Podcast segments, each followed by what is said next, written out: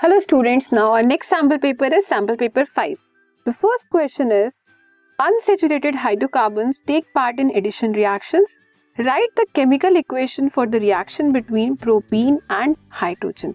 आपको ये बताना है कि जो हमारे हाइड्रोकार्बन है अनसेचुरेटेड वो एडिशन रिएक्शन में पार्ट लेते हैं और उसकी केमिकल रिएक्शन बतानी है कि अगर आप प्रोपीन में हाइड्रोजन को ऐड कर रहे हो तो क्या रिएक्शन होगी right the significance of this reaction in our daily life mention the function of catalyst in this reaction.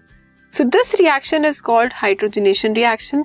जब भी एडिशन ऑफ़ हाइड्रोजन होता है, किसी भी अनसेचुरेटेड हाइड्रोकार्बन में, वो कैसी रिएक्शन होती है addition reaction in this addition of hydrogen at an unsaturated hydrocarbon to form a saturated hydrocarbon इसमें क्या होता है कि जो हमारा अनसेचुरेटेड हाइड्रोकार्बन है, जब हम उसमें हाइड्रोजन ऐड कर देंगे तो वो सेचुरेटेड में कन्वर्ट हो जाएगा मतलब वो डबल या ट्रिपल बॉन्ड से सिंगल बॉन्ड में कन्वर्ट हो जाएगा।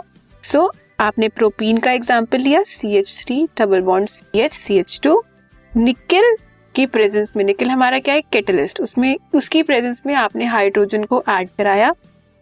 तो आपको क्या मिला? Propene this is propene now here nickel acts as catalyst catalyst generally speed up the reaction catalyst use करने का हमारा क्या मतलब होता है? हम क्यों यूज़ करते हैं?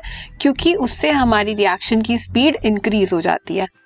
In our daily life unsaturated fatty acids like vegetable oils are hydrogenated to form ghee. Daily life में हम क्या यूज़ करते हैं? जो हमारे अनसेचुरेटेड फैटी एसिड्स होते हैं, उसे हम हीट करते हैं हाइड्रोजन उसमें ऐड होती है और वो सेचुरेटेड घी में कन्वर्ट हो जाते हैं।